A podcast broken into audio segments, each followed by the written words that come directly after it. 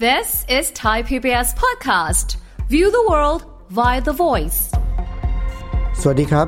ผมวีรพงศ์ทวีศักดิ์ ดิฉันสุทธิราพรปรีเปรม และนี่คือสัญญกรรมความสุข รายการที่ฟังแล้วทำให้คุณมีความสุขมากขึ้น มีความทุกข์น้อยลง พี่วีคะ ครับผม พี่อ้อยมีโปรเจกต์ค่ะ เฮ้ย โปรเจกต์อะไรนะพี่ย้อย พี่อ้อยคิดว่าจะชวนพี่วีกับคุณผู้ฟังทำอ่ะ โปรเจกต์นี้น่าสนใจเอ้ยทำอะไรครับ อยาก ค่ะ ทำอยากท โปรเจกต์นี้หืมน่าสนใจมาก ชื่อโปรเจกต์ว่า ไต่เต้าสู่ความล้มเหลว ำเออ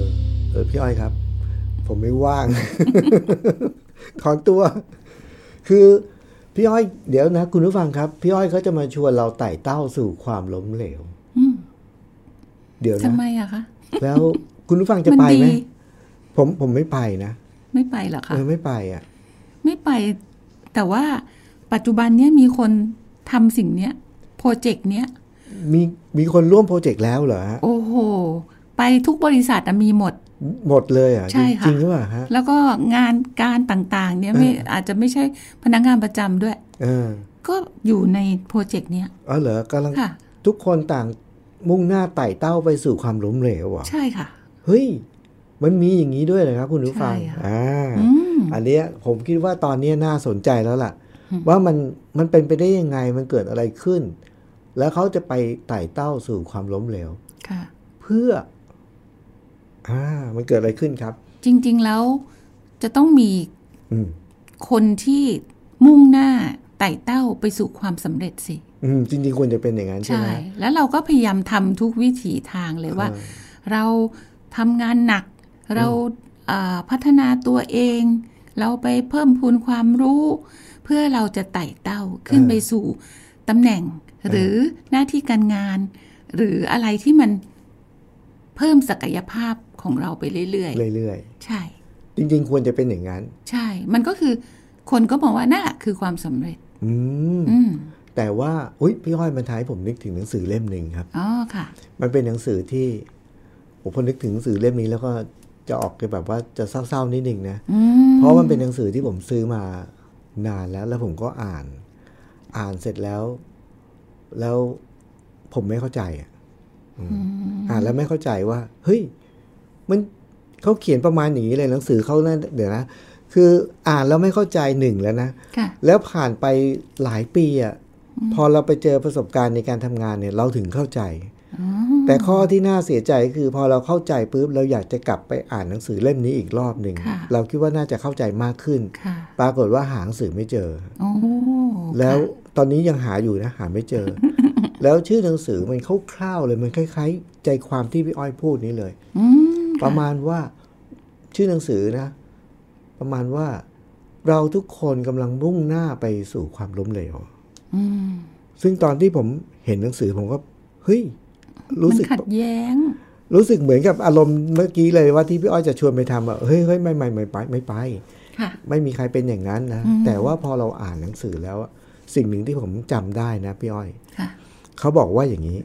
ผมว่าพี่อ้อยน่าจะเข้าใจเรื่องนี้ดี เพราะพี่อ้อยอยู่ในวงการธุรกิจ ค่ะ เขาบอกว่าในวงการธุรกิจมันเป็นอย่างนี้ใช่หรือไม่นะ อืม คือยกตัวอย่างเช่น ถ้ามีคนคนหนึ่งเรียนจบปุ๊บ แล้วก็ไปเป็นเซลส์แมน ค่ะ ไปเป็นเซลล์ที่ขายของ ค่ะ แล้วขายเก่งมากเลย ค่ะ พอเซลล์คนหนึ่งที่ขายเก่งๆเนี่ย มันจะเป็นแบบนี้ไหมครับพี่อ้อย ค่ะ คือบริษัทก็จะเลื่อนตำแหน่งเขาให้เขาเป็นหัวหน้าฝ่ายขาย อืม ใช่ไหมฮะ ค่ะ ซึ่งในความเป็นจริงเนี่ยหนังสือเล่มนี้ก็บอกว่าแท้ที่จริงแล้วเนี่ย คนที่เป็นเซลล์ขายของเก่ง อืม ๆกับการที่จะเป็นคนที่จะเป็นหัวหน้าฝ่ายขายเนี่ยสองตำแหน่งนี้มันใช้ทักษะคนละแบบ คนละแบบเลย อาจจะขายของเก่ง แต่เป็นหัวหน้าฝ่ายขายเนี่ยคุณจะต้องบริหารจัดการคน อืม ซึ่งเป็นคนละทักษะ ใช่ นะฮะแต่ว่าไม่รู้ว่าบริษัทก็เลื่อนคุณไปละ ม พอเลื่อนไปเสร็จปุ๊บเนี่ย ปรากฏว่าเขายังคงบริหารคนได้ ลูกน้องในทีมได้ ค่ะ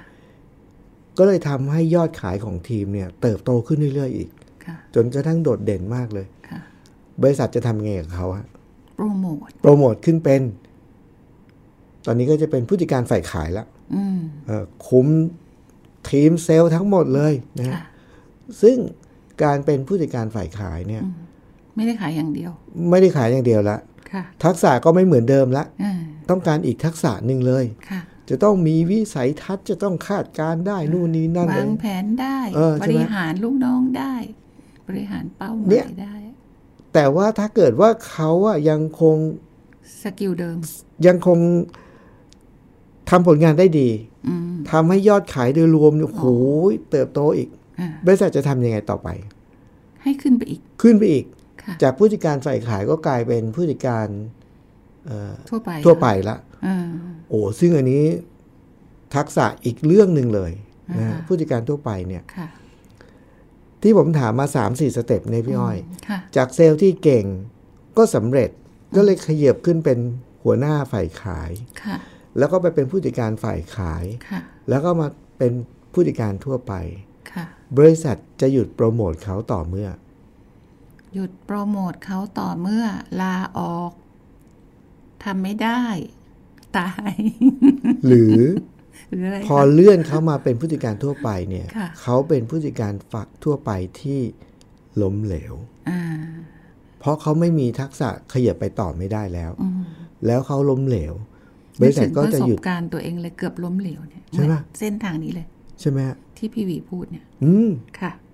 นี่ไงพอเรามาถึงตรงนี้ปุ๊บไปต่อไม่ได้ปุ๊บเราล้มเหลว ล้มเหลวปุ๊บบริษัทเขาไม่โปรโมตต่อแน่นอน อืม แล้วไม่โปรโมตต่อแล้วเขาจะทำยังไง เออ ไม่โปรโมตต่อ เขาก็จะประเมิน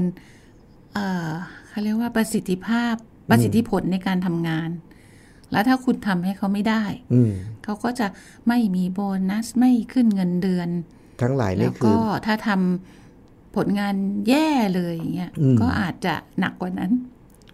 ถ้าเกิดเขาไม่ไล่ออก เลิ นะ กจ้าง เขาก็จะบีบให้คุณออก ใช่ ผมเคยเจอของจริงเลยแบบนี้เลย อืมค่ะ ผู้จัดการฝ่ายขายนี่ขายเก่งมากเลย อืม เขาดันขึ้นมาเป็นหัวหน้าทีมฝ่ายขาย อืม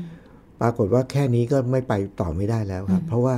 คุมลูกน้องไม่ได้เละ อืม อย่างนี้เลย แล้ว ค่ะ ผู้บริหารก็มาปรึกษาผมทำยังไงดี อ๋อ อย่างเงี้ยเราก็ต้องค่อย ๆ เคลียร์ไปเนี่ยแต่ว่าอันเนี้ยมันเป็นข้อยืนยันว่า คนทุกคนเนี่ยกำลังมุ่งหน้าไปสู่ ความล้มเหลว ความล้มเหลวเนี่ยก็คืออย่างนี้แหละ อืม เพราะว่า ใช่ เราจะขยับขึ้นไปเรื่อยๆเรื่อย ค่ะ ๆเรื่อยๆแล้วเราจะไปสุดที่ความล้มเหลว เราเรียกมันว่าการเติบโต เออ แต่ว่าเราเติบโตไปสู่ความล้ม ไป เหลว สู่ความล้มเหลว โดยที่ว่าจริง ๆ แล้วทุกคนไม่รู้เท่าทัน อ่า คือผู้บริหารก็หวังดีว่า เออ คนเนี้ยเก่ง เออ มีผลงานโปรโมทให้ขึ้น โปรโมทขึ้น เงินเดือนจะดีขึ้น เออ อ่า ถือว่าก้าวหน้าขึ้น แต่ว่าจุดจบอยู่ที่ความล้มเหลว เหมือนกับตำแหน่งสูงขึ้นเรื่อย ค่ะ ๆ แต่ว่าอันเนี้ยคือหนทางไปสู่ความล้มเหลวนะ ใช่ เพราะว่าเราจะล้มเหลวถ้าเราไปถึงจุดจุดหนึ่งที่เราไปต่อไม่ได้แล้วเราประสิทธิภาพไม่ดีเท่าเดิม ได้ผลงานไม่ดีเท่าเดิมปุ๊บเขาจะหยุด แล้วเขาก็จะกำจัดเราทิ้งเลย อันนี้ ค่ะ คือล้มเหลวเลย แต่ ใช่ ว่า ค่ะ ที่ผมบอกว่าผมนึกถึงหนังสือเล่มนี้เนี่ย อืม แล้วผมอ่านแล้วผมไม่เข้าใจเนี่ย อืม เพราะว่าพออ่านมาถึงจุดนี้ผมก็บอกตัวเองว่า อ้าว แล้วอย่างนี้ แล้วหนังสือเล่มนี้มันจะอ่านไปเพื่ออะไรเนี่ย อืม มันเหมือนมันชีวิตมันเศร้าอ่ะ ค่ะ นะ งั้นก็ไม่ต้องเติบโตไง เออ ใช่ป่ะ เออก็ทำมันไปเช้าชามเย็นชามนี่แหละ เออ ดูเหมือนเป็นอย่างนั้น แต่ว่า ค่ะ หลังจากที่ผมทำงานผ่านมา 20 ปี ผมเพิ่งจะเข้าใจพี่อ้อย ว่า อืม อ๋อ หนังสือเล่มนี้เนี่ยเขาชี้ให้เห็นถึงกระบวนการหรือว่าวัฏจักรที่มันจะเป็นแบบนี้ ค่ะ และเราจะได้ประโยชน์ต่อเมื่อ ข้อที่หนึ่งนะพี่อ้อย ค่ะ เวลาที่เราขึ้นไปถึงในตำแหน่งที่เขาดันขึ้นไปแล้วเนี่ย ค่ะ ถ้าไปถึงจุดนั้นที่เราล้มเหลวเนี่ยนะ ค่ะ เราจะได้ประโยชน์สองข้อฮะ อืม ข้อที่หนึ่งก็คือ อืม ถ้าเรารู้ตัว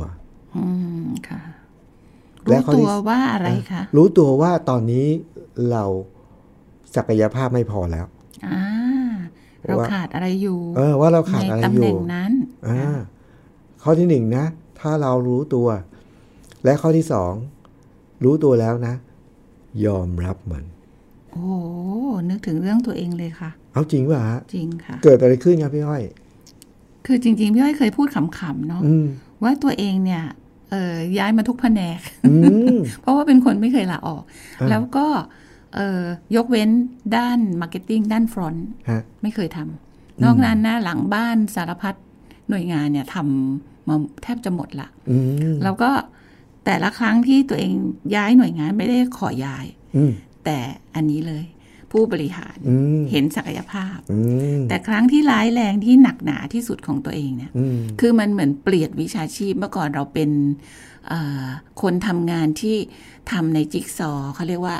เฉพาะฟังชั่น a ลของตัวเอง อ๋อ ถ้าเป็นหน่วยงาน A เฉพะ เราก็มีฟังชั่น a ล A อืม B ก็ฟังชั่น a ล B เออ แต่วันหนึ่งเอ่อเจ้านายบอกว่า คุณอ้อยคุณเป็นซูเปอร์ยูเซอร์ อืม คุณ จะบอกว่าวงเล็บว่าริอ่านเขียนคู่มือในการที่เราดีลกับทางทางฟรอนทางมาร์เก็ตติ้งแล้วโอ้ยพูดกี่ทั้งกี่หนก็พูดจนเบื่อ อืม ก็เลยเขียนคู่มือบอกว่าเนี่ย คุณทำแบบนี้ เออ ปรากฏเจ้านายเห็นบอกว่าเฮ้ยคุณเป็นซูเปอร์ยูเซอร์ว่ะ เออเออเออ คุณไปอยู่หน่วยงานนี้แล้วกันเขาเรียกว่าพัฒนาระบบ อ๋อ เออมันจะเป็นคนกลางระหว่างไอทีกับตัวยูเซอร์ เออ ตรงเนี้ยมันเปลี่ยนชีวิต เพราะว่าเมื่อก่อนเราทำเป็นชิ้นจิ๊กซอว์ชิ้นชิ้นๆ เออ แต่พัฒนาระบบหมายความว่าโปรเจกต์หนึ่งโปรเจกต์มันไปเกี่ยวข้องกับหน่วยงาน 5 หน่วยงาน 10 หน่วยงาน คุณต้องมองภาพตรงนั้นออก แล้วคุณต้องมองภาพโปรเจกต์ออก ตายสิคะ อืม ทำไม่เป็นไม่เข้าใจ ไม่เข้าใจคำว่าโปรเจกต์อะไรเลย เออเออ เออแล้วก็เจอหัวหน้าที่ไม่สอน อืม ไม่สอนเลยถาม พอเข้าไปถามปรึกษา โอ้โห โดนตำหนิโดน อืม ยกแม่น้ำทั้งห้าอะไรก็ไม่รู้มาทำไม่ได้ อืม ปรากฏว่า หัวหน้านั่งประชุมกับเรา ไปว่าเรากับคนข้างๆ ให้เราได้ยิน อืม โอ้โห เรารู้สึกหมดอนาคตมาก เรากำลังเนี่ยล้มเหลว สุดๆ เลยทั้งๆทที่เราถูกโปรโมทมาเป็นผู้ช่วยผู้จัดการ อืม อืม แต่ว่า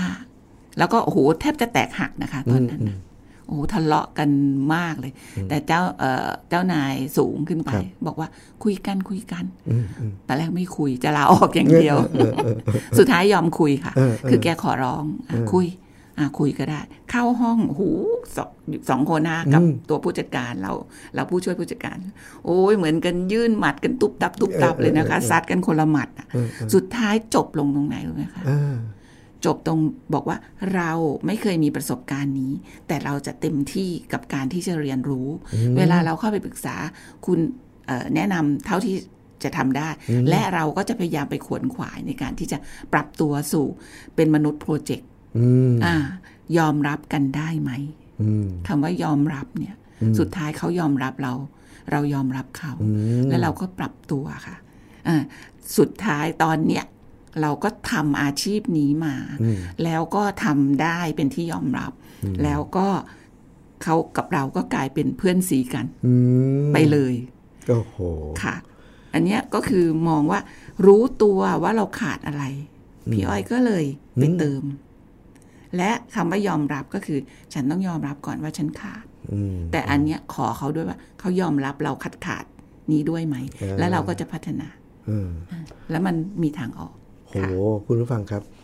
ผมเริ่มเรื่องนี้ด้วยการบอกว่าผมไปอ่านสื่อเล่มหนึ่งนะ แต่ว่าพี่อ้อยแบ่งปันเนี่ย กลายเป็นว่าพี่อ้อยแบ่งปันจาก คล้ายๆหนังสือเล่มนั้น แต่ว่ามาจากชีวิตของจริง ใช่ ที่เจอจริง ๆ ใช่ค่ะ แล้ว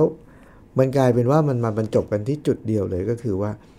พอเรามายืนตรงนั้นเนี่ยพี่อ้อย อย่างที่ผมบอกว่าเราจะได้ไปต่ออ ม สองข้อเลย ค่ะ ต้องรู้ตัว ค่ะ แล้วก็ต้องยอมรับ ค่ะ แล้ว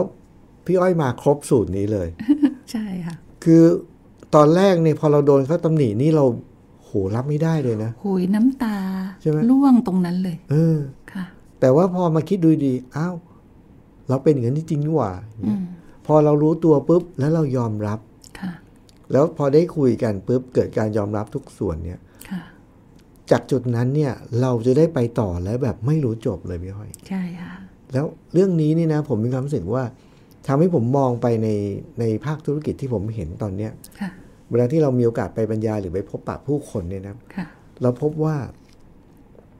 คนจำนวนมากเนี่ย เหมือนกับว่าอ่านหนังสือเนี่ย แล้วก็ไปจบตรงที่ตรงที่ผมจบ เมื่อหลายปีก่อน ค่ะ คืออ่านแล้วก็ไม่รู้จะรู้ไปทำไม อ่า เพราะ เขาบอกว่าถ้าเรามาถึงจุดที่เราไร้สมรรถภาพ ซึ่งเป็นเรื่องปกตินะครับ ที่เวลาจะถูกดันขึ้นไปเรื่อย ๆ เนี่ย เราจะ มัน ต้อง ถึงจุดนั้น ต้องถึงจุดนั้นแน่นอน ค่ะ เพียงแต่ว่าคนทั่วไปเนี่ยที่ผมเห็นนะครับพอถึงจุดนั้นแล้วข้อที่หนึ่งนะครับ ค่ะ ไม่รู้ตัวเอง ใช่ เพราะว่ายังหยิ่งทะนงกับว่า ฉันมาถึงวันนี้ได้เพราะอะไร ใช่ อ่ะไม่ใช่เพราะเก่ วั ง น เหร นี้ อ ฉันก็ทำดีที่สุดแล้วนี่ เออนะ ค่ะ ข้อที่หนึ่งคือไม่รู้ตัวเองนะแล้ว ค่ะ อันตรายสุดก็คือคนที่ไม่รู้ตัวเองนะพี่อ้อย ถ้ามีคนรอบข้างเห็นแล้วมาเตือนนะ ไม่ฟัง ไม่เชื่อด้วยแล้วไม่ฟังแล้วยังไปโกรธเขาอีกด้วย ใช่ใช่ใช่ ประมาณว่าก็ประมาณว่าคุณเป็นใครเหรอ อืม แล้วรู้ไหมว่าฉันมาถึงวันนี้ได้เพราะอะไร อืม เนี่ย ค่ะ คือไม่รู้ตัวแล้วมีคนเตือนแล้วไม่ฟังนะ ค่ะ แล้วก็มาเป็นข้อที่สองก็คือไม่ยอมรับ อืม พอไม่ยอมรับนี่ก็คือว่าจบเร็วเลย อืม จะพังเร็วมากเลย ค่ะ แต่ว่าผมพบว่ามีผมเคยเจอผู้บริหารหลายคนนะครับพี่อ้อยที่ ค่ะ รู้ตัว ค่ะ แล้วก็ยอมรับ ค่ะ พอเขารู้ตัวเขายอมรับแบบที่พี่อ้อยบอกเนี่ยก็คือว่ามันทำให้เรารู้ว่าเรายังขาดอะไร อืมค่ะ เราก็ไปได้ต่ออีกสองวิธีครับพี่อ้อย ค่ะ วิธีที่พี่อ้อยพูดไปแล้วก็คือ เราก็รู้ว่าเราขาดอะไรใช่ไหมเราก็ไปหาความรู้เรื่องนั้นมา ค่ะ กับอีกวิธีหนึ่งก็คือ ถ้าเราเป็นผู้บริหารนะครับ ค่ะ ถ้าเรารู้ว่าเราขาดอะไรนะ ค่ะ เรื่องนั้นเนี่ย เราสามารถหาคนที่มีความรู้เรื่องนั้นนะมาเป็นมือรองเรา อืมอืม มาเป็นผู้ช่วยเรา มาเป็นคนทำสิ่งนั้นให้เรา ค่ะ แล้วเราก็จะได้ไปต่อ อืม มันมีผมเคยอ่านหนังสือเล่มหนึ่งนะพี่อ้อยนานแล้วก็คือเขาพูดถึงนักธุรกิจคนหนึ่งที่เป็นนักธุรกิจ อยู่ในวงการเหล็กนะฮะ อืม ของอเมริกานะครับ ค่ะ แล้วก็ค่าตัวเขาแพงมากเลยพี่อ้อย อ๋อ ค่ะ เงินเดือนเขาแบบเป็นล้านเหรียญนะฮะ อืม แต่ว่าเขาเป็นเบอร์หนึ่งของธุรกิจวงการเหล็ก โดยที่เขาไม่รู้เรื่องเหล็กเลยอะ อืม เขาไม่รู้เรื่องเหล็กเลย ค่ะ แต่ว่าเขามีความรู้เรื่องเดียวที่เขาแบบเชี่ยวชาญมากแล้วก็โดดเด่นมากจนกระทั่งเขาถูกจ้างให้มาเป็นเบอร์หนึ่งของธุรกิจเหล็ก ค่ะ ด้วยเงินเดือนสูงขนาดนั้นนะ อืม เขารู้และเขาเชี่ยวชาญเรื่องคนนะ อืม เขารู้วิธีในการบริหารคน พี่หวีคะนึกถึงคำหนึ่งขึ้นมา เออ เขาบอกว่างานงานจะเสียธุรกิจจะเจ๊ง เออ ถ้ายืมจมูกคนอื่นหายใจ อ่า อันเนี้ยเข้าข่ายไหมคะ ก็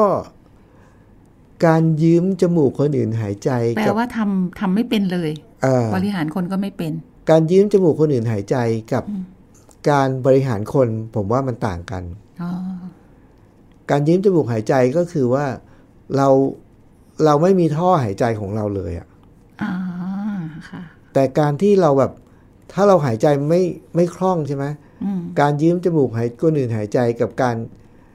มีเครื่องช่วยหายใจที่เราควบคุมได้บริหารจัดการได้ อืมเข้า มั ใจละ มันต่างกันนิดเดียว ค่ะ แต่การบริหารคนเนี่ยคือถ้าเกิดเขาเป็นผู้บริหารระดับสูงอะพี่อ้อย ค่ะ เขาบริหารจัดการคนนะ ค่ะ เอออ ม แล้วเขาก็รู้ว่าจะใช้ใครทำอะไรที่เหมาะสม อ่า ค่ะ โดย พูด ที่ the right man to the right job ใช่ อ๋อ แต่ว่าเขาไม่ได้มีความรู้เรื่องเรื่องธุรกิจเหล็ก แต่ว่า ค่ะ เขาจะต้องมีวิสัยทัศน์ จ้างคนที่เก่งเรื่องเหล็กมาทำงานนั้น ใช่ แต่ว่าเราวางตำแหน่งของเขาให้ถูก ใช่ หน้าที่ ใช่ เหมือนกับผม พอมันพูดอย่างนี้ปุ๊บมันก็เลยนึกถึงผมผมชอบประดิษฐ์เครื่องดนตรีพี่อ้อย ค่ะ แต่เครื่องดนตรีผมเนี่ย ผมบางทีมันจะต้องใช้คนที่มีความรู้เรื่องการกลึงอะ อืม เรื่องเครื่องจักรกลอะ ค่ะ เรื่องเครื่องจักรกลผมไม่รู้เรื่องเลยนะ ค่ะ แต่ว่าผมรู้ว่าผมจะไปหาใคร อ๋อ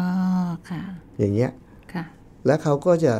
ทำให้เราได้ในสิ่งที่เราต้องการ ค่ะ ค่ะ อ๋อ เข้าใจค่ะ แต่เราต้องมีวิสัยทัศน์ในการบอกเขาได้ว่าเราต้องการอะไร ถ้าเราไปหาคนที่ไม่ถูกต้อง อ่า เครื่องดนตรีเราอาจจะไม่สำเร็จ ใช่ ค่ะ เขาเขาหรือหรืออาจจะสำเร็จก็ได้นะแต่ว่ามันจะพิลึกกึกกือกว่านั้น อย่างอย่างเช่นผม เป็นหน้าแตกกลางเวที ใช่ใช่ผมเคยเห็นคนที่พยายามประดิษฐ์เครื่องดนตรีแบบที่ผมทำนะครับ ค่ะ แต่ว่าไปใช้วิธีคือใช้คนทำงานที่